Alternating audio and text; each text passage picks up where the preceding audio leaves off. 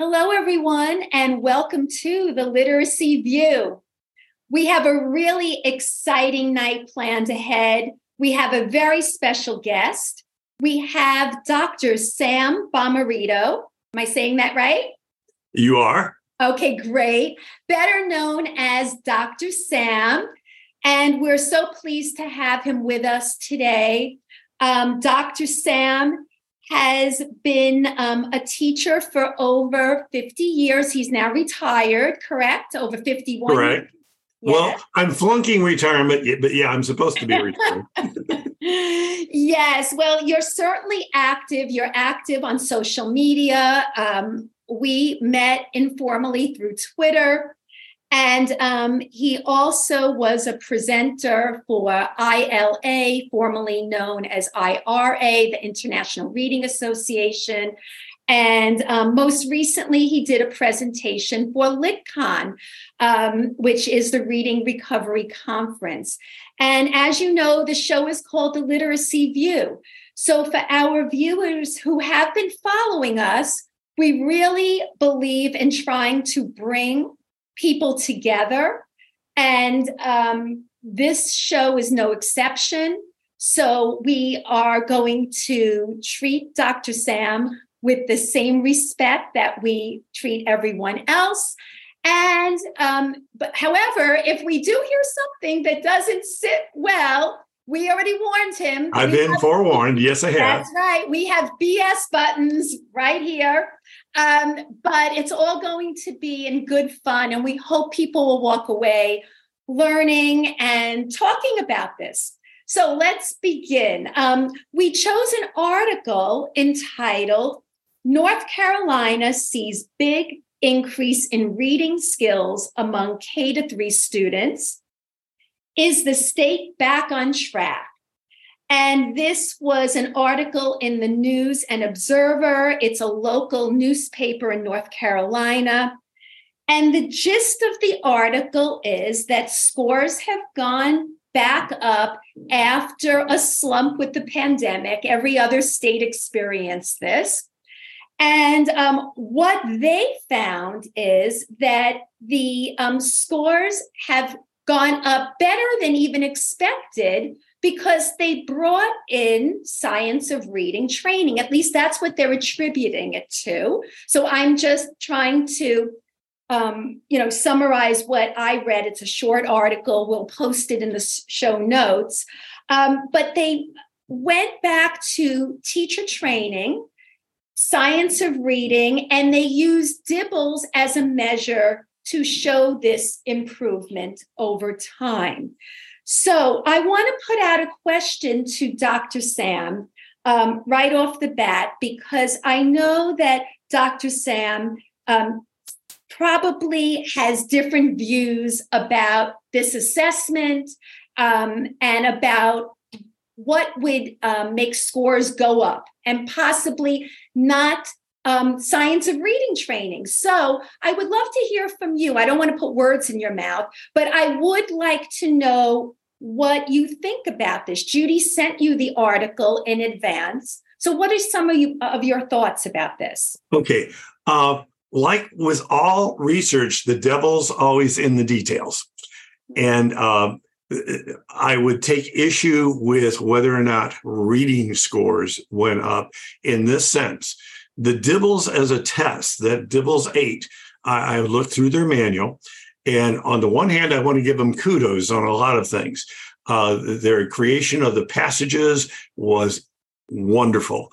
Uh, I, I, think in terms of the kind of uh, for what the instrument's designed to do, which is to be a, mainly a screening instrument, wonderful. In terms of it being a full test of comprehension, not so much. And here's why I say this. First, if you just do the item count on the number of items in the test, many, many, many more of the items have to do with decoding skills than have to do with actual reading skills. Uh, and in terms of how they measure comprehension, uh, what they do is use a modified cloze test. Now, for those of you that aren't familiar, uh, basically you give the first the first sentence, the last sentence, leave out words in between, and then the people uh, uh, the the people taking the test fill in the questions. Well, that is a way to, check for comprehension. Uh, I'll, I'll, just put a little dig here in that these are the same people that say don't use context and by gosh, their comprehension measure is all built on context. That's what a, a, cloze test does. It tests the ability of the reader to use the context to fill in the missing word. So, in terms of their test, I, I'd say it's almost in some ways a half a test. Uh, they're uh, they did a marvelous job on the passages themselves, but the questions they're asking, compare those to the questions on your typical state test, like Nell Duke has.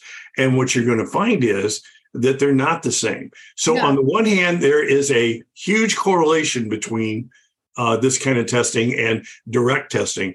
But uh, basically, this is one of those cases where uh, let's give credit where credit is due. The training has had some impact demonstratively, no question about it. But uh, the problem becomes is this impact really impacting reading or not? And the, I challenged them on the way they tested for reading comprehension. I, I, think there are better ways to do that. I'm afraid that some well, people. I'm going to just stop you for a second sure. a lot right here. Judy, you're very familiar with um, Acadience. As a matter of fact, you feel that that's a strength of yours in interpreting data. DIBELS, of course, is um, Acadience. Uh, it's you know it's the same types of um, finite skills being assessed. Um, what do you think about what Dr. Sam is saying about not getting a full measure of comprehension? I have my views. I'm going to allow you to um, jump in right now, and then I'll piggyback on what you say. Go ahead. So, Dr. Sam, I appreciate your perspective. And in some ways, I do agree. Code and meaning is very important, right? That's what reading is all about, right? Integrating those two. However, I have to say that I've been in the schools a long, long time. And Sam, you know, Dr. Sam, you know, I was in reading recovery and I was the teacher that slept with my running records. But I had the privilege of only having a couple of kids at a time when I was doing that, right? Classroom teachers were spending a hell of a lot of time with those running records. Kids were losing, instructional time. But anyway, I won't get into that. I think that Acadience is the best thing that I've seen in a very long time. It gives you a very quick pulse, a pulse of how kids are doing in terms of breaking the reading code.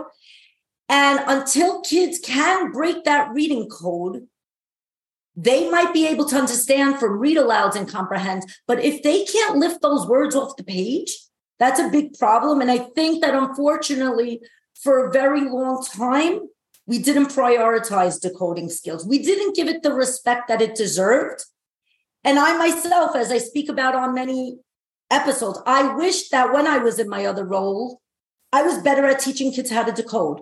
Yes, my students got their mouth ready for the first letter. Yes, they thought about meaning and so forth. But they could have been a hell of a lot better if I had that knowledge about those syllable types, about how those word parts work, how those vowel teams work, it would have been better. I think that the portion about meaning, so I didn't actually see a cloze passage when I was doing the Acadience. We were doing a lot of passages that were called oral reading fluency. And I know Acadience has a lot of other type of passages as well. There's the maze, there's the ran. I'm not there yet. I'm going to know those things really well, but I'm not there yet. Right now, been trying. Yeah, just let me just finish. So, the oral reading fluency gives a lot of information, and it looks very different than a picture book. It is black and white. There's a lot of words on those pages. Um, it really gives you a sense can that kid decode without any picture support? Can that child decode multisyllabic words? And the truth is, a lot of kids are struggling. And the reason that they've been struggling is because we haven't prioritized the foundational skills as much as we should have. Of course, reading recovery did many great things.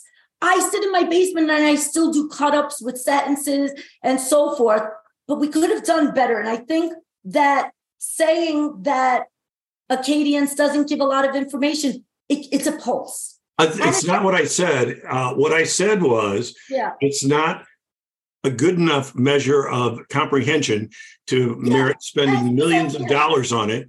And yeah, more so importantly, and I really want to make this point, uh, this isn't the only place where this has come up. Right. We have that thought, oh, if we teach him to decode, the comprehension is going to automatically come. That is totally incorrect. But it that does is not what the NRP showed. That is not what our testing in. I didn't finish. What? I didn't finish. Let me just okay, finish. I'm sorry.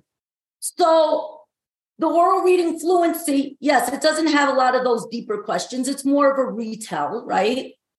And the retell does give you information of did they understand what they just read? And yes, some people might scream, oh, it's only one minute. But once again, it's a pulse check and it tells you, do I need to go further with that child? But let's be honest, Dr. Sam, there were books in level literacy. If I took those words off the page even in level A, there was like multi, or level B or C, there was multisyllabic words at times, and I put it on the page on a blank piece of paper. Would the kid be able to read that word? The answer is very likely no.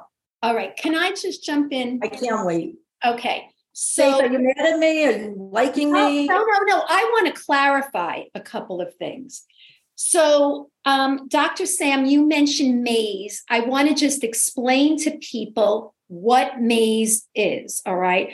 It is um, the old cloze type type of assessment where words are left out and mm-hmm. children if they're understanding what they're reading they will be able to pick a word from the choices that would fit now you had said that context cueing uh, um, according to science of reading is a bad thing, and yet this is what's used on the maze. However, what we should not be using context to decode words. That's what people from the science of reading um, side will say that it's not um, the context, using context is wrong. For meaning, of course, we use context. To understand vocabulary, of course, we use context. It's using context to be able to decode a word rather than first looking at a word and decoding through it and then confirming our choices with context. That's number one. Let me just let me just okay. finish. That's number one.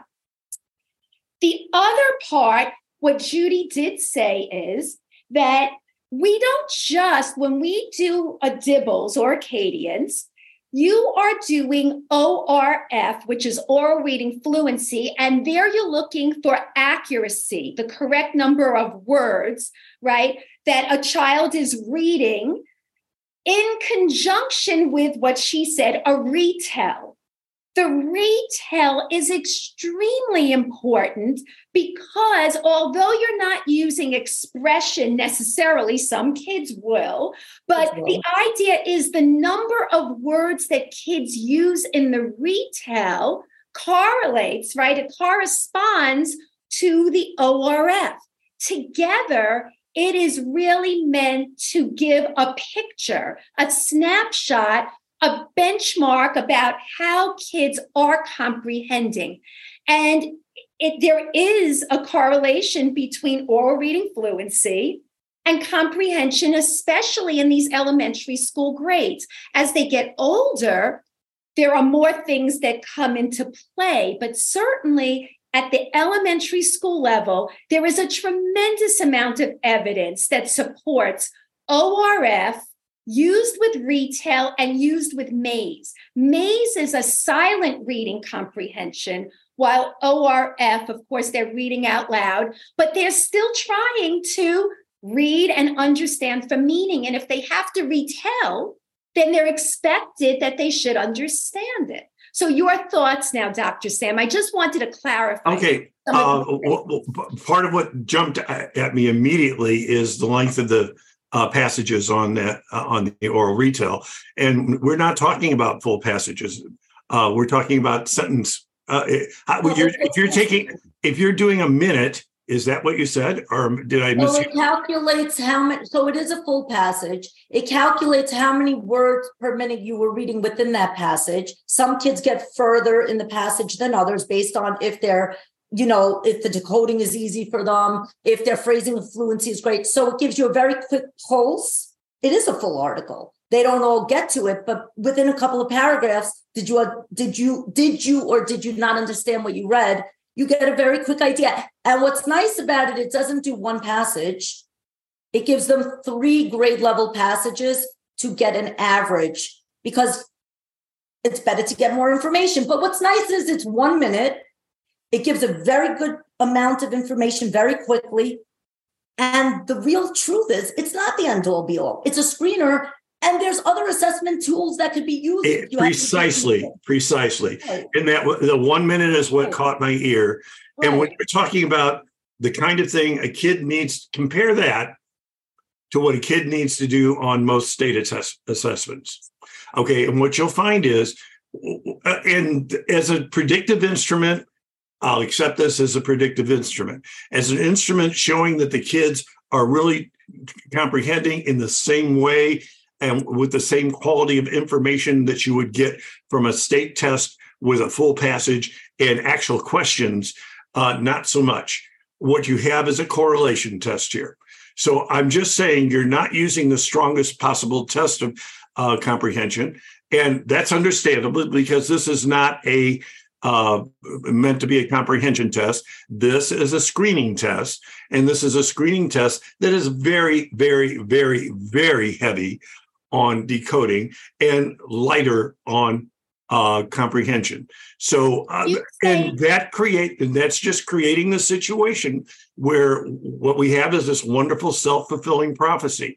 And I, I really want to bring this next point up strongly, and that is other kinds of training like this, where we have the training uh, for the um, LETRS test.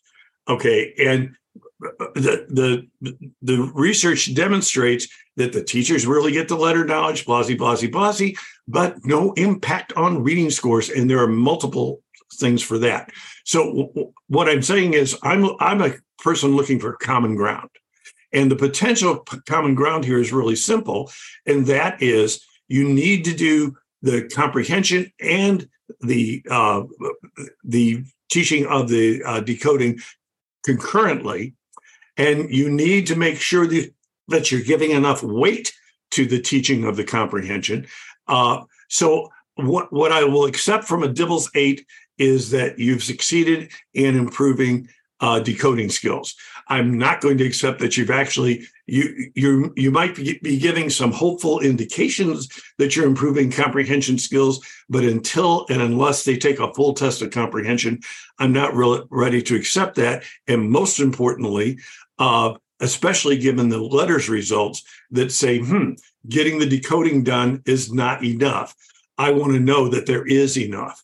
And, and so I, I think our potential common ground here is that we have to shoot for both things. We have to have comprehension and decoding built into these t- tests. And for, for, for them to claim that this is showing a reading improvement when the majority of the test is really more around very short passages. You know, I, I think we're around to the point where sure. what P. David Pearson said was what science of reading has been able to demonstrate is that ki- kids can read uh, isolated words from word lists in very, very short passages. And we're not really getting to the issue, the issue of what happens when you go to the full passage what happens to that kind of deep thinking that, that goes on. That's not there. That's not present in this test. So I, I just i have to push back and say no this is a fine predictive test. This is a fine screening test but this is not a fine comprehension test. I won't accept that okay have, I, I, just have a quick question yeah, have you ever used have you ever used DIBELS or Acadience or any of these measures? I've used DIBELS before a, a while back, and, and uh, so the answer is uh, yes. I, have had some experience with it. Uh, but my main experience is with actual test of comprehension, which is the kind of thing that uh, uh, Nell Duke ha- has put out. And if we're going to spend millions and millions and millions of dollars, I want it to be on the best possible test for that. And if we're going to make claims that we're uh, improving reading, then I want the test to have lots more items around comprehension than it does around uh, back in the day when when I was doing uh, this kind of testing. Uh, it, it was at least a half and half balance, and I'm not seeing that here. Well, I'm actually happy that screeners aren't uh, that long because what's been happening for many years, especially with running records, is we were wasting so much instructional time. Teacher a lot of teachers weren't doing them right you know maybe the reading recovery teacher was doing them right but the other teachers weren't. They didn't follow a scope and sequence. We were asking kids um, sometimes kids in higher grades sixth sixth grade or fifth grade um, maybe they were at a level c so we were asking them the most basic questions that was very uncomfortable for a lot of kids you know why is the cat here or what you know very simplistic questions so that was problematic. And, you know, you do mention a good point that if we just focus on decoding in isolation, you're 100% right, Dr. Sam. We will not get the results we need. The missing piece in general has been also application. Kids need a lot of time for application. And I think unless we really, and I I don't care if I talk about it till the day I die on every episode, unless we devote that proper amount of time of looking at what we're doing in phonics time and applying it into passages. And like you said, reading longer passages. Of course, that's important. Foundations has long passages. Um, I'm sitting in my office today. I Faith knows, right? I did three sessions today with kids. We were reading decodable books. And guess what? As I was working with the decodable books, guess what I was doing? I was asking questions. You can ask questions with decodable text too. But I do understand your point. Yes, meaning is important. We all, everybody, I think, and I think on every episode we've talked about it. There's knowledge building, there's read alouds, there's so many things that do incorporate that meaning. But we have to admit there were a lot of flaws in the way we. we oh, okay, and, and, as a centrist, not only. One more sentence. Oh, oh sure. Thing. Like, like you know, I'll never forget. There was a book that I was reading with a kid at my one of my sites a couple of years back, and it had the word knife. The word knife in the very early reader. Why did a kid have to know the word knife with a uh, with a silent K? Because it was assuming that the child would look at the picture of the knife, and if a kid didn't, if English was their second language, boom, they lost a, a point for that word or a word in an early reader like excavator, excavator, or tractor or a millipede. Um, so I think that I would love to hear a little bit more about what assessment tools you find to be most comprehensive for comprehension. And also, are they taking a lot of time away from instruction? Because we don't want to do that as well. Well, in my own practice, I'm, I'm using uh, I'm not going to name the product because that would be seem like I'm promoting the product. Right. And we don't do that. But there, okay, there's a, a, product out there that does has some very simple passages and then has questions with them, and that's how I get a sense of whether or not the kids are comprehending. At the same time, the same product allows me to have the kids record uh, the same passage so that I can get a, a, a sense of how their reading is going along. And at the same time, my particular program is a supplement. It's not the main program. So, uh, and we are using a, uh, they are using a uh, basal that uh, I, I, think uh, Shanahan helped to write. So they definitely have that scope and sequence. So basically, for me in that role, I'm scoping out how things are going with the child a, a, really important point I want to make here because I've been, you know, sounding like, oh, he's just against SOR. He's not going to say anything bad about the uh, other. Uh, okay, a, a centrist has got to say something. And what I've got to say is back in the day where I think things went off the tracks is that we had synthetic and analytic phonics going on.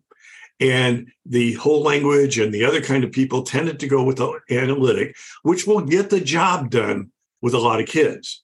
But the problem is there's a lot of kids that it won't get the job done on. And the problem is those kids absolutely need the synthetic. So getting that kind of synthetic phonics built into programs is something I've advocated for. The May other half is I, I just want to explain what those two mean because Sure. I think there are people listening and they won't know what you're talking about. All right. So which is a shame, which is Well, something that needs to be that, parents- that needs to be uh, that's something that needs to be taken care of at the university level. But go ahead. Well, I, it's not just teachers listening to this. And so we have parents listening to this, and we welcome everyone listening. And quite honestly, you know, somebody not in the field really has no reason to know what synthetic phonics would mean. So, synthetic is starting with the pieces, pushing sounds together to build a word. You're synthesizing, you're putting things together. Where analytic phonics is looking at the whole and recognizing if there's something they could pull out and then make associations with in order to be able to read the word. And both can work, as Dr. Sam is saying. But I want to add that synthetic phonics actually has a lot of research behind it. And I know both can work, but certainly um, what we are finding is synthetic phonics has a very strong research base and does work for most children out there. And that's why it is sweeping the country now. That's why the UK has a phonics check.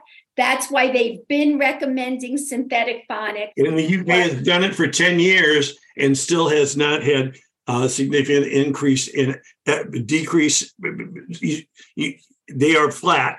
And if you listen to my last week's um, uh, uh, podcast, uh, where I interviewed two teachers who were are working with those kids from UK, what this kind of purely synthetic phonics thing is pr- producing are word callers. Kids that can't can decode it just fine, don't remember a thing of what they decode. And I know that people are saying, "Oh, no, no, no, no, that that's a pre-existing condition." Not at all. Uh, the the research on it, Nell Duke has said, that, and so has P. David Pearson, that a large number of the children testing low on uh, state tests are word callers. They can decode just fine. So, on the one hand, I don't want to shortchange the kids that need the synthetic phonics. And, uh, you know, I was teaching synthetic phonics when it wasn't cool to do that. So you don't have to convince me of that. Uh, what I did, one change I have made over the past couple of years is saying, hey, you need that synthetic phonics in your tier one program, period. Uh, you can't leave that out. Uh, but on the other hand, if you have that, but you don't also include the things for the word callers, you don't also include the things for the uh, kids that need analytic phonics and survive on that. And I'll remind you that uh, my, my very first question to Tim Shanahan, like five years ago, was uh, which is superior? And his answer was, you know, they neither. Uh, they both work, but I go with what you're saying, and that is we have to have that synthetic phonics, and that was the missing link. Uh, for the analytic part of things, and for people that do it that way, if you don't do it systematically, you're going to hurt your kids. And by systematically, and what we didn't do back in the day, what I do do now is I have a, I still have the checklist uh, from the, the Shanahan's uh, uh, basal, and I know what sounds are supposed to be knowing. And even though I'm uh, with some of these kids doing an analytic kind of approach, I still go back and check. I still go back periodically and make sure they're picking up those these sounds and teaching them. And that's how to bring systematic into the analytic part of things. But we have to teach all the kids. We have to, and word callers are the most neglected kids right now. Uh, and we even deny they exist. So we need a program that does all that. So I'm, I'm looking for common ground. I'm criticizing both sides, but but I'm also saying uh, for the back on the this topic, I'm really thinking uh, what this particular study has proven is that if you do a really strong uh, phonics program, you're going to get really strong results on the test that tests that. But the question remains what happens when you test with a complete test of comprehension? And I, I, think some of the data from the LETRS testing and things like that show that we need more. So I, I guess I'm starting to talk about Phonics Plus.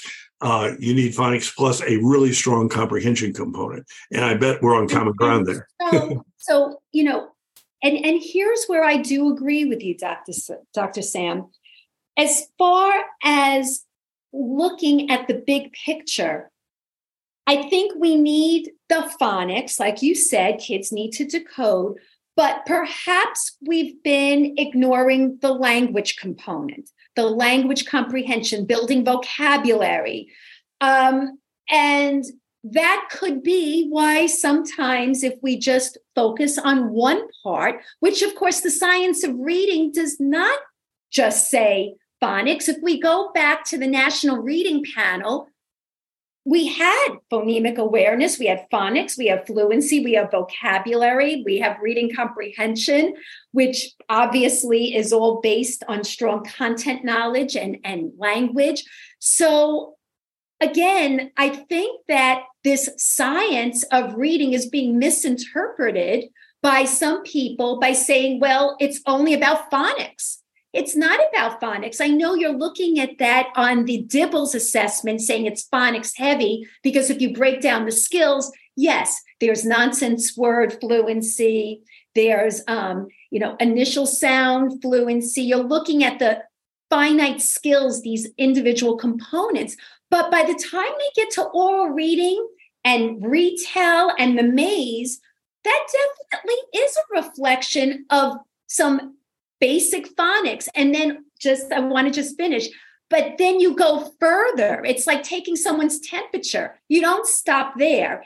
If there's a flag and it says oh you know what? These kids are struggling it looks like they you know they're struggling with retell. maybe we need to go further.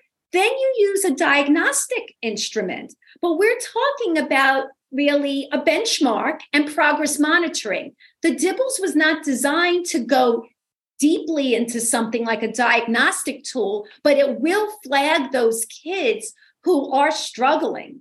No, it, it will definitely, and that's exactly what it is. Uh, so you've got a, a, a, instrument that's pretty good, very good actually. I'll say more than just pretty good, very good at for that purpose. But to then claim that you've now taught reading, um, no, I'm not going to accept that because uh, if I if I'm a superintendent getting ready to spend several million dollars, I'm going to want some additional data that shows that it goes the next step further. Just doing, just teaching the phonics and teaching the decoding skills isn't enough, and the LETRS training data no, kind of shows said, that. Nobody ever said that was enough. Nobody well, you see, but that's I guess that's what I'm thinking. This report is saying by by claiming that they've improved reading, when in point of fact, most of what they've improved is decoding. They haven't really, to my satisfaction at least, especially if I were a superintendent spending millions of dollars, I'd want a little more data on the comprehension side of things. Okay, so I, I you were frozen for a second, Dr. Sam Faith. You were frozen. I'm back. I guess I missed a little bit of the fun but I just want to chime in. So, for a long time in New York City schools and in a lot of the nation, you know, I started teaching in 2000 and it was uh, phonics was on its way out. Balanced literacy was coming in with a sprinkle of phonics. We closed our doors. We still did some grammar instruction. But anyway, based on the data that I've been seeing in schools for a very long time on state assessments, guess what? The kids aren't doing really well. And that was even before when we were using different approaches. So I think there's a real urgency because we cannot deny. Do you know how many kids, Dr. Sam, sit there and take that state exam and they cannot read one word on the page? Do you know what that probably feels like to a kid to sit there and know in their mind, maybe they comprehend great in life. You know, they might have great conversations with people and be really funny, but to, to sit there and take a state exam and not be able to read a word or maybe well, read a couple of words and then not even to be able to write a sentence. That feels shitty. And that was before we even shifted the approach. So I think we have to really embrace what the research is saying. And I think that that, that doesn't mean that we have to throw out everything we did in the past. But we've been giving a lot of attention to meaning for a very, very long time in schools, and the results weren't so good. And uh, my guess and my professional judgment, because I work with kids every damn day and I go to work every day and I'm with kids after school, and Faith knows she's the same way. There's a lot of kids that are struggling. And what was happening, unfortunately, for a lot of kids, and especially the kids that I work with privately, they would have a, a, um, a reader's workshop in their class, and then they would have Fundations for 30 minutes. Kids were getting very, very confused, especially fragile kids. You know, Sam, there was always kids that did fine no matter what. I think the research shows that 40% of kids, you could probably spin them upside down in classroom while you're teaching the lesson, they're going to do fine. So I think Judy yeah. mentioned something that's very important, Dr. Sam. She mentioned what's been in existence for all these years. And kids were not improving. And that was through um, what we know as comprehension focused type of guided reading work. It wasn't an emphasis. You're painting with a very, very, very broad brush. Okay. And the broad brush that you're painting with is saying, oh, we're looking at everybody that got all these different things. When you paint with a slightly uh, more focused brush, what worked when and what works where? And were there places where things worked? And I think the answer is I can find places using balanced literacy that work just fine. And I can also find places that use science of reading. Um, very um, well off districts could use about just about anything. I wasn't teaching in a well off district. I was teaching in a district with uh, 90% free lunch. And we were using workshop type methods, and we were the best scoring state in our uh, uh, uh best scoring building in our state uh, uh, using those kinds of methods. So I, it, don't throw that out, please, because I've done I've done it. I've seen it done. On the other hand, uh, this whole business of oh we're in a crisis uh, and things have gotten worse. The fact is that what you said about things being flat is totally accurate. What uh, uh what what all the data I, George Huber or, uh, just uh, told me about this. likewise, um, Tom Loveless. The scores on the NAEP have been flat and they have been flat even in the time when you have large number of SOR things going on. Uh, oh. and it has remained flat. And you know, and I'm sorry, but when, when you look at the that data, uh, there's just uh, there are several major studies. One just came out that's saying uh, right now we're kind of at, we are at a plateau, and if you're going to move it, I don't think you're going to move it just by going to one extreme or the other. I think you're going to move it by uh, taking things from all sides and, and, putting together your best program.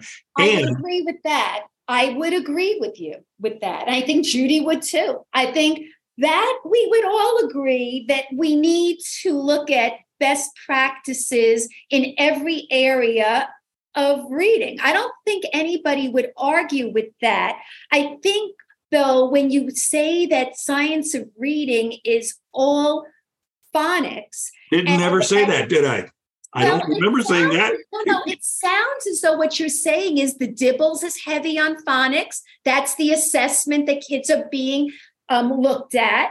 And then um, we can't just use something like that because it's so phonics heavy.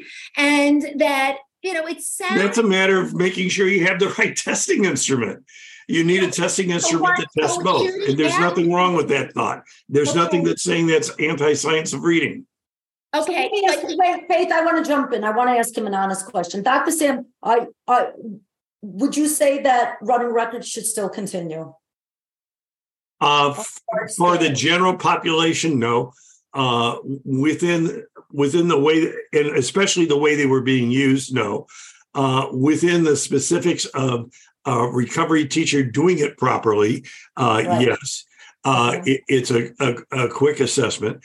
And uh, in terms of you know getting into the how the way we implemented some programs, boy, we need some great improvement. Uh, but I'll just go back to my point that I think, and I even made a little graph about this. there are places that you can find that are using quite successfully things that you might call balanced literacy. And Pressley just came out with his newest book about it. And there, there, there is evidence that these kinds of things can work when done properly. There's equal evidence out there that are saying uh, some of the science of reading things. And what the person I want to talk about the most right now is Amanda Goodwin. What Amanda Goodwin did, she was the co editor on those two special issues of Reading Research Quarterly. And when those researchers got together and did the final call on their on those and they they had people from all kinds of points of view what she found was when the researchers talked to each other they stopped seeing each other. They stopped seeing the camp so much and started seeing the common ground. And that i think is a potential model for how we could and should proceed. I think amanda goodwin was really into something on that. And, and i think uh, we have to stop thinking in binaries. We have to uh, start admitting the weaknesses of all approaches. We have to look for the strongest things from each approach and put those together. And the other part that I really want to say something about, there's science of reading as uh, done through uh, by people like uh, um, Tim Shanahan. And I have nothing but the deepest respect for him. I don't always agree with him, but that man knows his stuff. And that man, to my mind, is a science of reading person that's a true science of reading person. Now you've got another group, the, the social media group, that are science of reading wannabes and who have a hidden agenda. They want to their sell their phonics products. That's the bottom line of it. Uh, and they are just uh, Seidenberg doesn't like him. Uh, uh, uh, Tim Shanahan has said things like they make stuff up. Uh, so that is giving everybody, especially the science of reading, a bad name. And that social media version of science of reading is what I push back against the hardest uh, when they start put, putting out things that are just absurd. So, bottom line is, we have to get the actual researchers back together. We've got to get them talking to each other, just like Amanda did.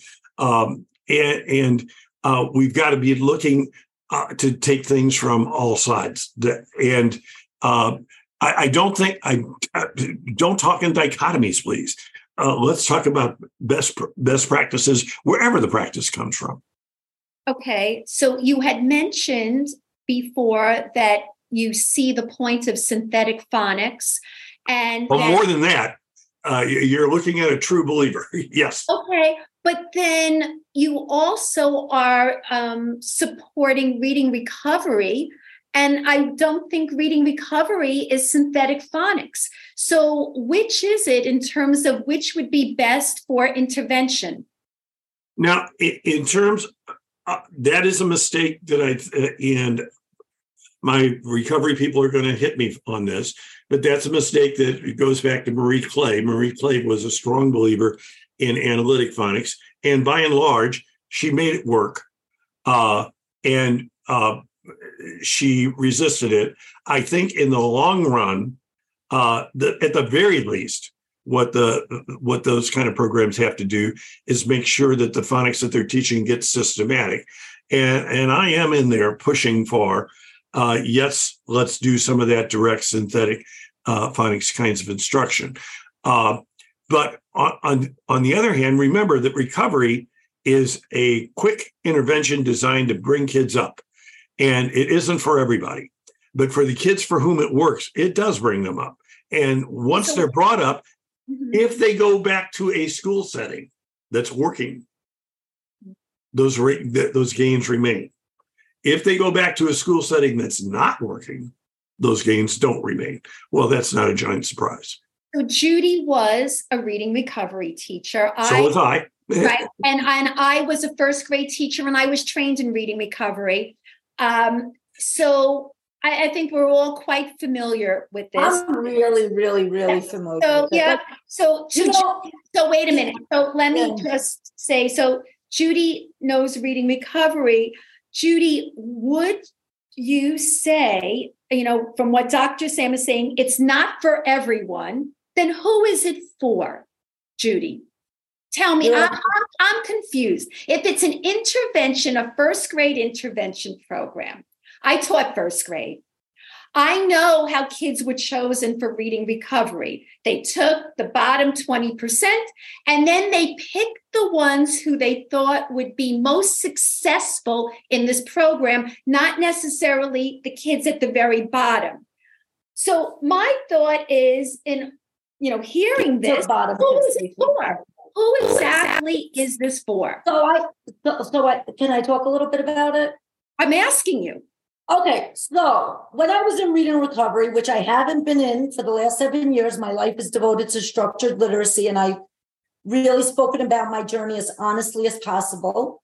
So when I was taking kids, I would say that yes, the first round of kids were the kids that were like I remember back then, and I hate talking about levels because I don't really believe in level literacy uh, anymore, especially for beginning readers. But it would be um, like kids that could read a little bit, like maybe a B or C level in first grade. And then the second round of kids, and with even taking that amount of kids, so I'd have four kids. Usually I would discontinue. That meant maybe, you know, that they're going to be quote unquote successful readers.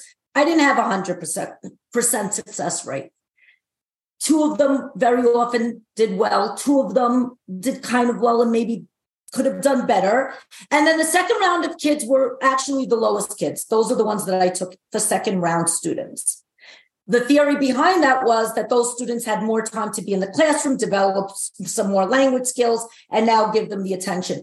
They really struggled with those kids, a lot of my bottom kids. I don't think it was the best approach for them. I think there were much better options. I think I was teaching those kids to decode words. They were English language learners. They shouldn't have been seeing multisyllabic words that didn't follow a scope and sequence. So, if I have to be really honest, I don't think it's the best intervention. Did I learn many things that will change that changed who I am forever? Yes. Do I think I'm a better teacher because of the experience and training that I got? In many ways, yes. But there were flaws. We didn't learn enough phonics, following the scope and sequence that should have been there. Um, it should have really matched more with okay, this is what you're doing in Fundations. Now I'm going to help you with this so it aligns because the brain doesn't like to get confused. Oh, this is what I'm seeing here, and I'm seeing this here. And and what I'm saying, what my big push this year for as I jump back into the schools, and I can't wait to do that.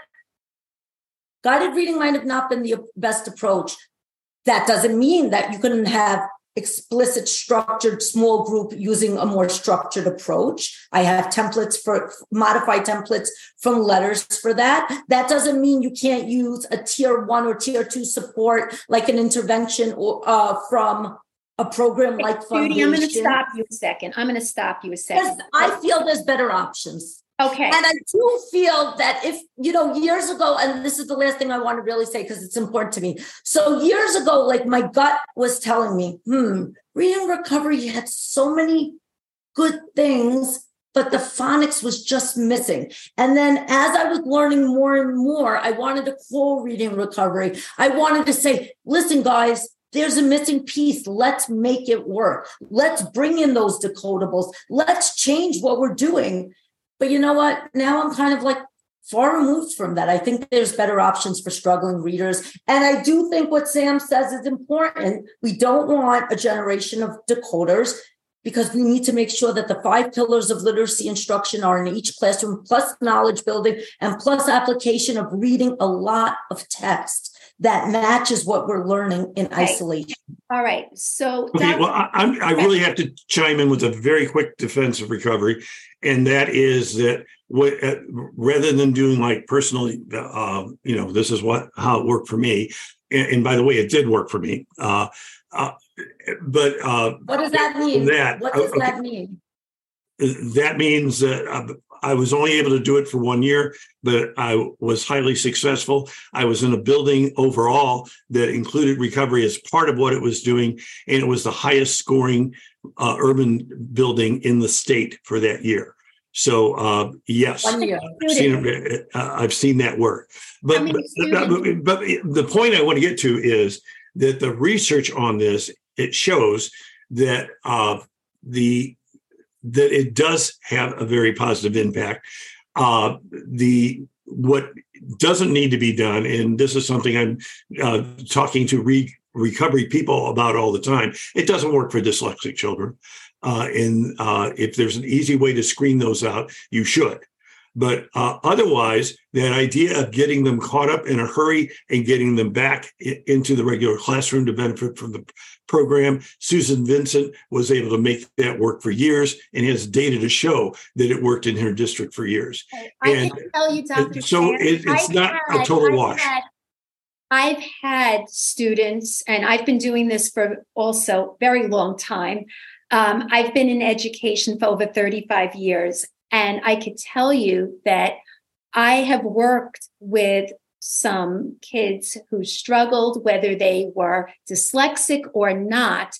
They went through reading recovery and they were actually worse off because then they had the habit of guessing and yeah. using inefficient. If, if a recovery teacher is teaching a child to guess, they're teaching, they're not teaching recovery. They were they're not doing it properly. They were following what, excuse me, they were following what they were told, and they were told to yeah, use context.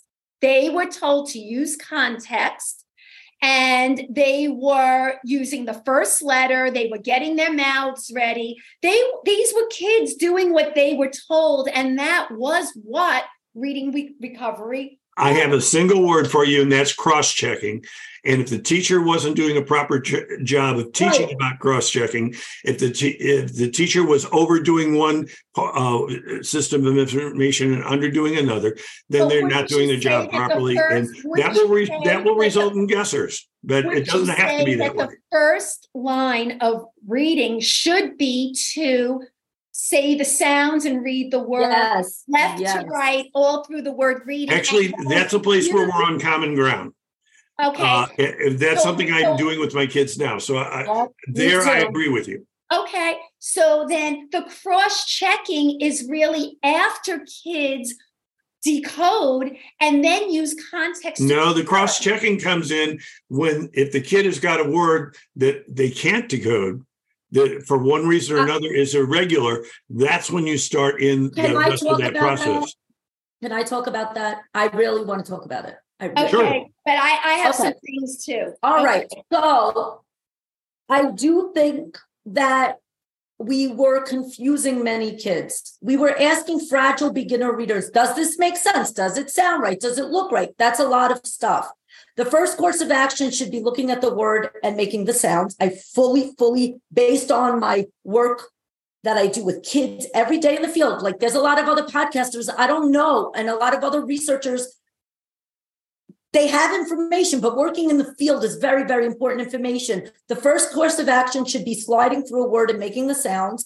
And also, even if we weren't instructing kids to guess, very often they were because they weren't given the proper tools on how to decode a word. So even if I didn't say, oh, guess the word, because I never said guess the word, without giving a child the tools on how to decode a word, what ends up happening is they do begin to guess. Yeah, and wait, wait, wait, wait, wait, I'm not finished. And the other point that I want to make very often, we were doing things like sneak peeks to give kids meaning, meaning, meaning, meaning before you even start to read, because we didn't believe that the kids would be able to decode those. Over scaffolding at the start. Right? And, and, and, and we were teaching kids to cross check looking at the picture and the words. Move your head this way, move your head that way, and meaning, meaning in your head, but that wasn't the best course of action, having them decode based on looking at a picture, because guess what? That's not decoding. So, so and, and th- there we just have, I have to respectfully disagree with you. Okay. Uh, and I'm going to uh, cite Scanlon. Uh, she's got like 20 years of research that says otherwise. Okay. Okay. You, let's talk. You mentioned, it. Dr. Sam, you mentioned irregular words, but if kids are very strong with their decoding skills, they can manage words that are not as regular as some other ones. So the point is, the way reading was taught many years ago, what the way I was taught, that kids should memorize a lot of sight words before they even had a terrible way to do it. Terrible way to do it. Okay. That, by the way, is a sight say method it's been uh, it, they say that that was whole language. Actually, it's not. Sight Say was its, was its own little bailiwick, and sight Say was the first uh, uh, way of uh, doing reading that was disproven by research. That's what the first grade studies did. This first grade studies indicated that doing it that way was terrible. And yet we are now 50 years in front of that, and we still have teachers doing it that way. That's a terrible way to do it. I'll just go on record as saying it. Okay. All right. So, I mean, I think what we are getting back to is this idea of your term centrist, right? I have to tell you, I don't love that word, centrist. You call yourself a centrist. Could you define what centrist is to us? Because to me, centrist means in the middle.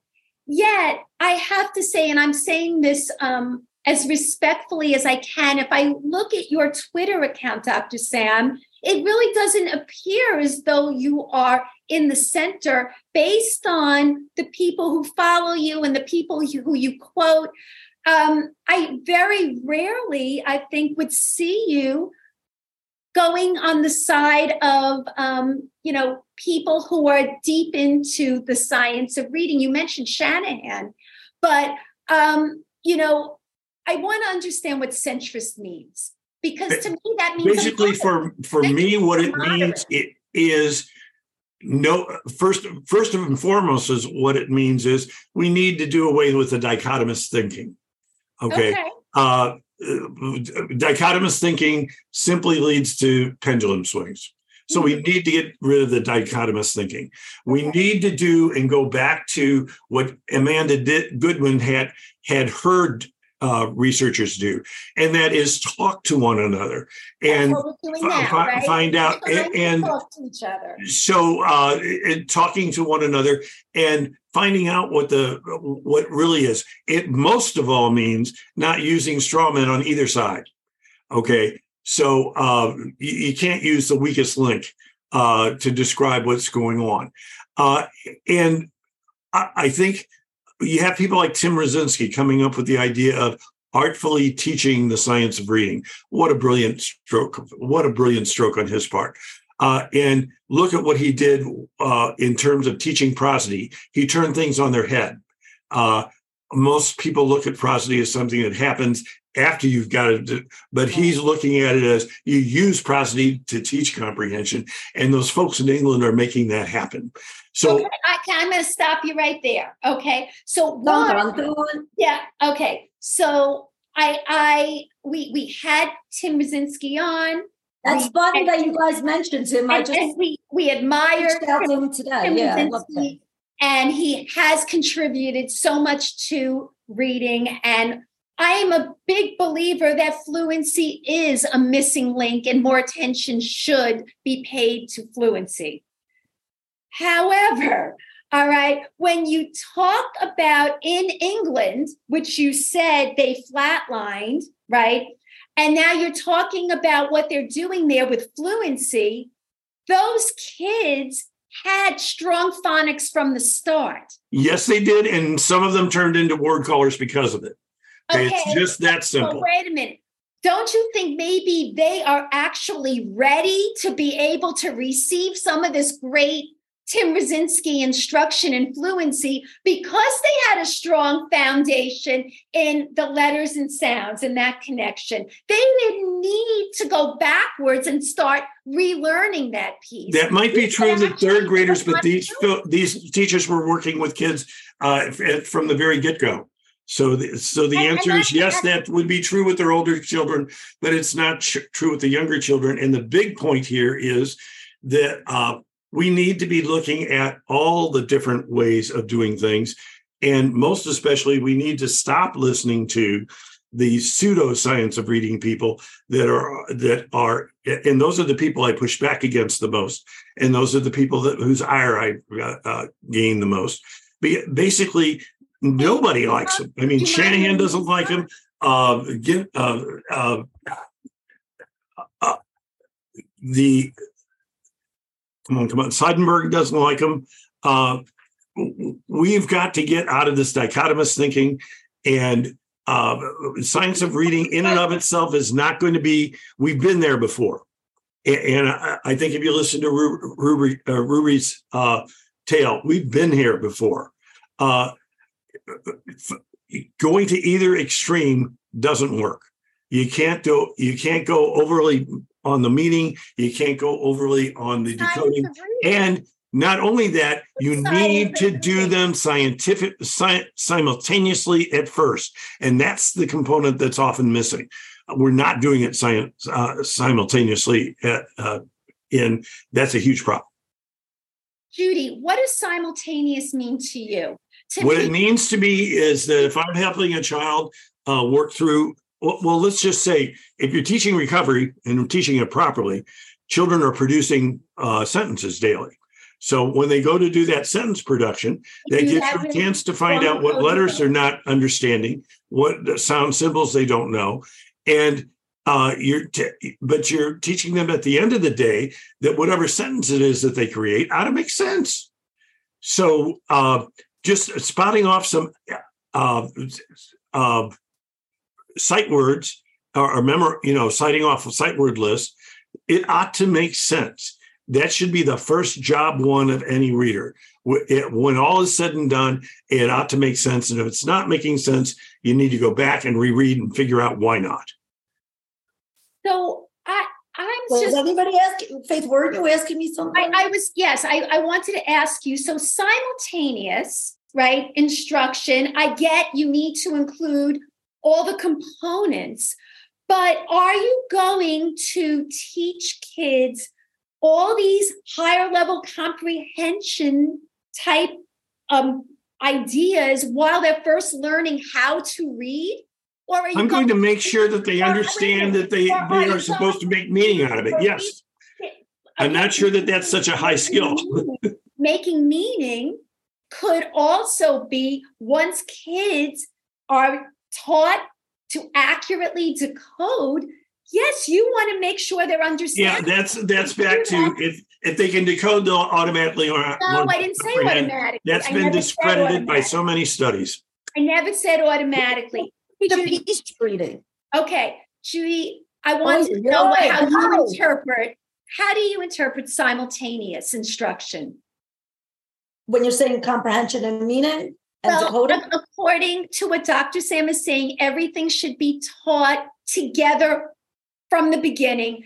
And in my mind, if you're teaching kids how to decode, you're also teaching them to comprehend, but you're going to get better comprehension activities from read alouds and talking about books and engaging in conversations around books that they might not be able to read by, by themselves yet.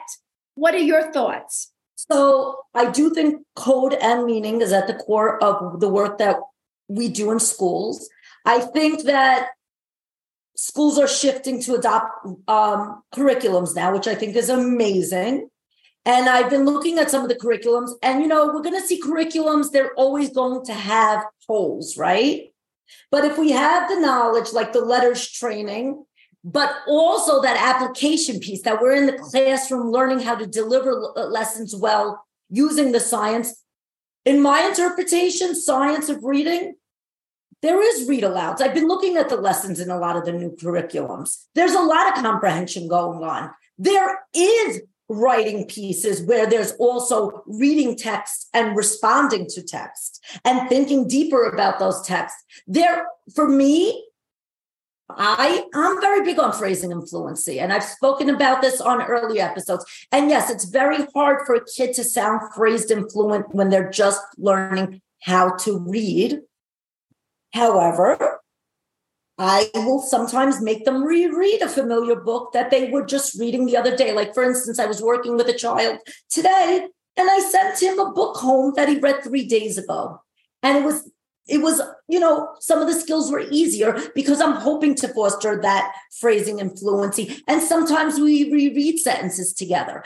And sometimes we do echo reading or choral reading. And the science does allow for that. I was just going to say that is what Judy is uh, saying. Those are right. all right. Uh, ways to build right. fluency, rereading. And, and, you know, and even vocabulary, looking at prefixes, looking at suffixes, looking at morphology. That all ties into making meaning. So for me, in a structured literacy classroom, all those pieces of those pillars have to be there. Now, it might look a little bit different than the questions we used to ask for level literacy.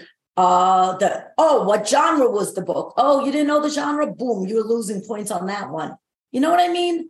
It's still there, and I do think meaning is important. And I do think that we can tie meaning in even in phonics programs. When we're reading those decodable texts, I'm still asking a lot of those questions. I'm still pushing the thinking. Okay, you seem to be a fan of decodable text, but the research yes. on it is not indicating that they are any better.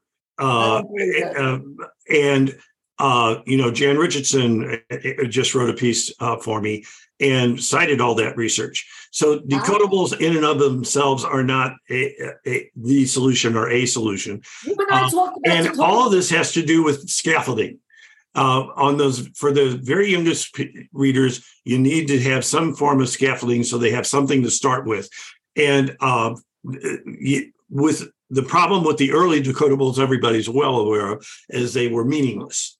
Okay. No, they're not. No, they're not. Oh, no, they're oh not. yes, I can show you examples. I'm sorry. I have many but that are early, I did not say today. I said early on, and that is true. Early on, there were way too many of them were simply meaningless. Well, that are has very improved well done immensely, but There that's how it started. Yeah. Okay. There are very um, well done decodables. Yes, there are. And um, And I use some of them, by the way. good, good. Okay. So you mentioned but I, I Dr. wait a minute, wait a minute. You mentioned Dr. Seidenberg earlier when you were um, talking about the real science of reading people. You mentioned Dr. Seidenberg. And Dr. Shanahan. Yes. And you did say, however, that Dr. Seid, um, Seidenberg said that it is a settled science, and yet No, I never said. No, no, no. He's one that says that it's not. that settled I've science. never heard him. If, if find me a quote where he says that. I never. Don't think he ever did. Well, I think you said something about it being. If I did, I misspoke. So maybe I misunderstood or, or read something. I remember. I'm good for misspeaking, so I, I could have misspoken. Okay. Um, well, you know, it's. I know Seidenberg said it's a work in progress, right? Absolutely, that's what he is said. always a work in progress. But and I think I commented on Twitter when you said something like that, and I said, yes, it's a work in progress, but we have to take what science tells us now and try to use it to the best of our abilities and to know what we can. Even when someone like Seidenberg says, "Be careful about using the brain research a little too early because it may not be. It's not ready for prime time." what is okay, but so wait a minute. So I'm not talking about something that is on the edge. We're talking about study after study after study that shows that certain elements have been proven to work. So even if it's a work in progress, we might tweak things here or there as we learn and we we know better. But don't you think that the majority of people should respect science if we have all Absolutely, and the majority of people should respect the fact that some of these other alternative approaches, including balanced literacy, have a strong research base. Uh, Scanlon has an approach? amazingly large research base. So uh, you do not, uh, the science of reading gurus do not own uh, all the science. There's a ton of research that supports things. And the part that, sounds that like kind of my gets me science is wrong is when they start like my science is they use it to prove they use science to prove what they want to prove rather than using science You know, as it's supposed to be and that is a is a little discovery bit- Dr. Sam, I take a little bit of offense when we say they. If we're going to try to unite people, we're all people. And, you know, we could quote this doctor and that doctor and that doctor and that doctor. We have to also think about what's happening in the field. And when you make a statement and say, oh, decodables are working, didn't say that you did. I, I said that the research around decodables uh, uh, does not demonstrate that they uh, uh, look at the research around decodables And like with all things, it really depends on how they're used. And decodables, there's decodables are not a silver bullet. Okay. And I think they're very And, helpful for a and lot of Shanahan even went so far as to say that some of the people that are saying to do decodables for years and years and years are simply making that stuff up. Well, That- no, that's a no, from I Shanahan. haven't anybody ever said You've never that said that here on the it should be used I- like that. There's supposed I uh, uh, I know the, I know the blog training. entry. I, I, I don't I've know. Again, bookmarked. there's a lot of misinformation, a lot of um, misinterpretation about what the science of reading proponents actually say. And again, you mentioned that there are some people who um, distort what this is. Um, but I think we're trying to come to some common ground, as you would say. And, um, you know, I, I think what we're walking away with here is, and, you know, correct me if I'm wrong, what the best that I'm hearing you say, Dr. Sam, is we need to emphasize other things besides phonics, which I think anybody who is a believer in the science of reading would say the same thing. That's what I'm hearing. Okay, Yes. but uh, on the other hand, we also need to recognize that some of these approaches that have been dissed and uh, say, "Oh, balanced reading doesn't work." Well, read Pressley's latest book and look at the research within that book. And you know, we, we have people taking shot pot shots at uh, Strawman, and I, people from the other side are doing the very same thing uh, saying that you know, and I even wrote an article around that, dissing them about that. That Oh, they shouldn't be part? saying that it's uh, that science of reading is all phonics. Uh, it- I specifically said I gave both examples, so we just need to stop this bipolar or, or this di- bipolar is not right dichotomous thinking. We have to stop this dichotomous thinking. We've got to stop this us them thinking, and we've got to recognize that uh, research is something is a part of discovery. It's not a part of let's prove that whatever it is we're doing is right. That is, that is how how I feel. research works. Okay. How research works is you go out there and you discover things, and when the things you discover kind of say, "Ah, you better not do that anymore," then you better not do that anymore. Uh, you know, and Nell Duke is my hero for that. Uh, and, and I think Nell Duke's piece uh, uh, is a, a a landmark piece in, in terms of adding to the Scarborough's rope and uh, adding things to that rope that will improve comprehension. Now, that's how science works. You take what's good, what's there, and you improve on it. Okay. Yes. But you So- also get rid of what doesn't work. Right? And what are you saying doesn't work though? Uh, if you're saying that balanced literacy doesn't work, I'm not using a term. Forget that the term is meaningless to me. I'm saying elements of what is balanced literacy doesn't work and people still do it. So that's what we have to all be in agreement with to get rid of what doesn't work. and, and elements of what some people are ca- calling the science of reading also doesn't work. Take a look at what happened with synthetic phonics in England for those 10 years. Uh, we're still producing word callers. So we've got to recognize it, it, it works both ways. And you've got to look at and you've got to uh, follow where the research is leading you there as well. Does that say, and see, this is where I'm confused. In England, they have a phonics check and they Yes, they do. early phonics. That doesn't mean that because you do phonics early and thoroughly, that you're producing word callers. but it's what happened. I'm sorry. Did, did you listen to the to what uh, they had to say? Did you listen to? Uh, I have. I have. I Okay, have so it, it has happened. Okay, you I'm sorry, but it's happened. You Okay, can't. over- have you heard that England came in fourth on international tests? I've heard. I've seen data manipulated, uh, but in terms of having that data that uh, but it's one test. hardcore. Okay, now I got to press the BS button. Here it goes. No, well, I'm, I'm going to have to press it in the other direction, be, because some of these wild claims about failures are not based on. Uh, it's just like the thing we started this whole conversation on. We have a test that's over heavy on um, decoding, It's and now we're saying we're improving test. reading. Uh, no, The I, international that. test is not a phonics test, though. They can't. It I, I count the items. Count the items. Okay, count the oh, items. Count how many, and compare it. And most importantly, compare it to a state test. This is nothing on the. This is not the ideal test of comprehension. Not even close. Okay, and if I'm a, a, a- a superintendent spe- spending millions of dollars, I'm going to want to see the proof at that level as well. It's just that simple, and that's you know, it's it's kind of like uh, buyer beware. I think we're missing a very big opportunity, Dr. Sam. Yeah. We, I was in reading recovery.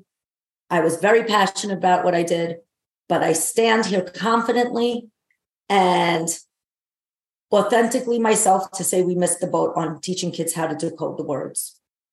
And it was a big problem. And unfortunately, I don't think that the two sides can really merge together until we recognize and like faith said just have to let go of some things we've done in the past.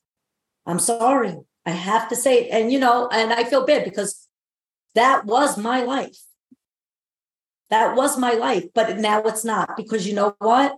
It's not about what tim shanahan said or you know whoever said they're important but the people that are most important to me are the kids that i work with and when i have little and when I have little kids that look at me and say, Miss Judy, Miss Judy, Miss Judy, I'm really confused because my teacher's telling me to guess, or my teacher's telling me not to sound out the word.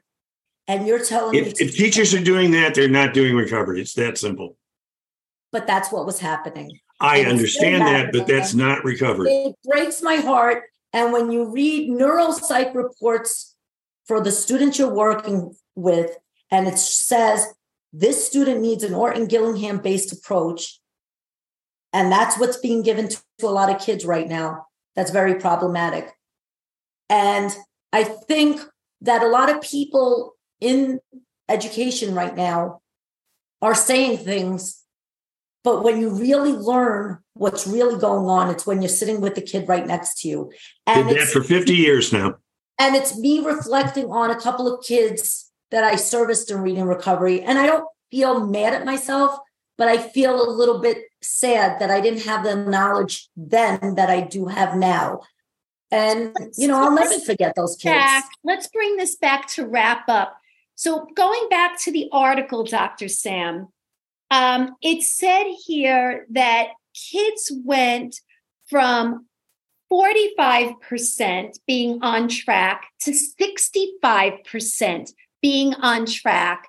And they attribute this to science of reading training. And I know you you were looking at an assessment that you're not really a strong believer in as far as getting these numbers. You're you're um, not confident in it. However, um, I don't think we could ignore that the teachers themselves feel better about what they know, and the administrators were saying they feel like they're in a better place. So, if they've already adopted a lot of the science of reading um, philosophy and, and beliefs and the practices, and they feel successful, shouldn't we all take note of that? Absolutely. But we should also take note of the teachers uh, who have uh, teachers from Scanlon. We also need to take note of the teachers that are working uh, out of uh, folks like uh, Tim Rasinski and, uh, teachers who are artfully teaching the science of reading.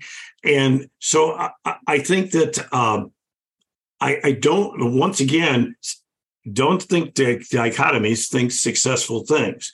So on the on the one hand, I am saying yes. I hope you heard that me say that because I think it's a big deal for me that, that I said what I do now is uh, advocate for that strong synthetic phonics program uh, from the get go. No question you about that. Yes. But I don't think by doing that we then eliminate the kids that need something else. And I don't I don't think we eliminate the uh, uh, analytic phonics or the other approaches that these other kids also need. And I don't think that we get so wrapped up in teaching decoding that the kid loses sight of the fact that it's about meaning making. So uh, it's a so there we go back to let's remember the NRP report used the word balance. You can't overdo. You have to have balance between the two. And that goes back to the NRP, and that's a direct quote out of it. So and suddenly we're not suddenly we're in danger of potentially getting out of balance. We were out of balance in the direction of meaning uh, for a number of years. Now we're going to go out of balance in the direction of decoding for a number of years and all that results in more pendulum swings. If we're ever going to get um, um, what, what my very first blog on this whole matter or one of my very first blogs said is we need to use things from each and we need to be respectful of the fact that uh, there are research based uh, uh, approaches and there are successful uh, programs that call themselves balanced literacy. There are definitely successful programs that call themselves science of, uh, of reading, and there are many other programs, and those are the source. That's the source of things not going well. There are many other programs that really aren't much of anything. Uh, so those are the programs that need improving. And I, I, don't think we have to get into this us them psychology. And I really hope that uh, readers go back and take a good hard look at the, the post I did around what uh, Amanda Goodwin had to say. Because that paragraph from Amanda Goodwin, where she talked about the different researchers getting together and talking to each other uh, and sharing the research, suddenly they were moving to the center. And that's what has to happen. Uh, that's what I. That's why that gives me hope for the future. The the fact that that actually happened with real researchers at, at that high level. Judy, your last thoughts as we wrap up. So I want to thank you, Dr. Sam, for being here. I know that this is a tough discussion. Uh, I've been excited to start bridging that gap and speaking to people from all sides of the literacy world because I do think that is important. I do think it is important that researchers get together. And you know what? Sometimes having those hard conversations, even when people don't disagree, those are the conversations that are going to shift the needle. Um, I think it's very important that we all stay active and get down and dirty in the field with all these new curriculums rolling out, there's no perfect curriculum, but when we know better, we do better. I do think we should be making children look at the word as their first course of action. I do think decoding was neglected and should be really, really given the love and attention that meaning has gotten for so long. They are all important. The five literacy, uh, five pillars of literacy, plus the knowledge building and so forth, and that oral language expression. But I think that we cannot let data look so crappy so long again. The data in, the, in many parts of the world, and I know there were pockets of success, I get that, but there were many pockets of failure, many. And it, it, it continued for so long for I've been teaching now for 25 years. It's been 25 years and the data hasn't looked good for a long time in many of the schools. We can't ignore it. Um, I do think that it's wonderful that many teachers are getting LETRS trained and trained in the science of reading, but that's not going to shift the needle. What's really going to shift the needle is working with those kids, uh, listening to them read, seeing what they're doing, and also, you know what, being open minded that when research changes, be aware of it and maybe shift, right? We made shifts in phonemic awareness as new research came out. And the important thing is also application, application, application. Yes, we will have word callers if we don't give kids a chance to read text and a hell of a lot of it. And don't okay. forget those food alouds and so forth as well. Thank you. All right. So, um, my last thoughts. First, I wanted to thank you, Dr. Sam, for talking with us. As you said, the way we are going to move forward is by speaking to each other. And we were anxious to have you talk to us and get your views. It is called the Literacy View. And um, we did want to hear what you um, had to say. I do want to um, just say, as far as um, bringing all the pieces together, I am a big believer in looking at the whole and bringing the best pieces together. But I think we have to be ready to let go I've used an analogy about a trapeze artist who's not willing to let go of one bar when he catches the other. You just stay still. You don't have any movement unless you're willing to let go of something in order to grab onto the next. So I, I think that's important. And I do want to just say one last thing for all those parents with struggling readers who've had their kids in intervention for years and have had um, very little success. I think we as professionals all owe it to them to put our egos aside and to be able to embrace what we know the science is telling us. And the science is telling us we need to look at all the pieces. And uh, it might have gotten misinterpreted along the way as just one component, but I don't believe that is the science of reading. So that's my last thoughts. Dr. Sam, any last words you have? Before- yes. Uh, well, first of all, I really want to thank you for this opportunity and for listening uh, to. Uh, and I know I can get a little intense at times, and I apologize about that. But uh, you know, I've been at this for 50 years plus, and uh, I I especially want to ag- I want to advocate for all the kids, and that includes the word callers, and they're they're being ignored right now. So if, if nothing else comes out of this, at least people need to be thinking about that, and they do exist in large enough numbers for us to be worried about that. I also want to think say that I hope that a lot of us start following what Amanda Goodwin and her crew did uh, and that is talking with one another and suddenly finding out that what we thought was miles apart is not really miles apart. And I never mentioned it, but my original dissertation, uh, or maybe I did, uh, my original dissertation on all this found that overall, back in that last round of reading wars, that the people had more things in common that they did than they were different on. So um, I, I think instead of asking like, how are we different? Let's turn the tables around and start asking what is some of the common ground? For instance uh, you know judy and i seem to agree that we that that synthetic phonics approach needs to be in there and in there in tier one and in there uh, very knowledgeably but i don't want that to result in then uh, the other kinds of approaches being eliminated. And most of all and the people i feel the sorriest for are people like um, Jan Richardson, uh, uh, who have a working program with data that shows it works and it's being outlawed. And that is simply, no matter how you slice it, that is so wrong. Well, maybe so, Jan uh, Richardson would want to join us on the Literacy View. Why not? Now that you broke the ice, Dr. Sam, maybe we'll have Jan Richardson. I don't on. think that's really my hope. I don't want our show to be the same old, same old, same old folks. We want to hear from everybody. Yes. It doesn't matter which, which way you swing. Yeah. I think we're going to leave it at that. okay, right. And you know, let's let's stop focusing on the dichotomies and start co- focusing on the common ground. And um, you know, that, that kind of like says it all. And the fact that we can sit down and have this discussion, hopefully, as we go all go back and talk, think about what we've just said today, maybe it'll be kind of like what happened to Amanda Goodwin's people that will yeah. suddenly think, wait a minute, I'm not, you know, he's not as far away from me as I thought he was. And I'm not as far away from him as I think I am. And think about, oh, let's start having conversations about what we do have in common. And all the dichotomies do is make the pendulum swing. And I'm tired of that.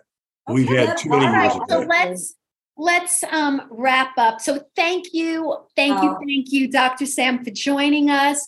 And um, and thank you, audience, for continuing to watch and listen. So, Judy, just tell everyone where they could find us on social media.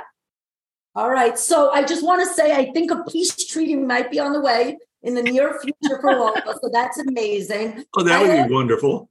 I also wanted to say, as you guys were talking and as Faith was talking, I just thought of let it go. Let, I can't say from Frozen. let it go. I let go of a couple of things. It doesn't make me a bad person. It's helping kids. But anyway, follow us on Facebook, The Literacy View, Real Teachers Letting Loose.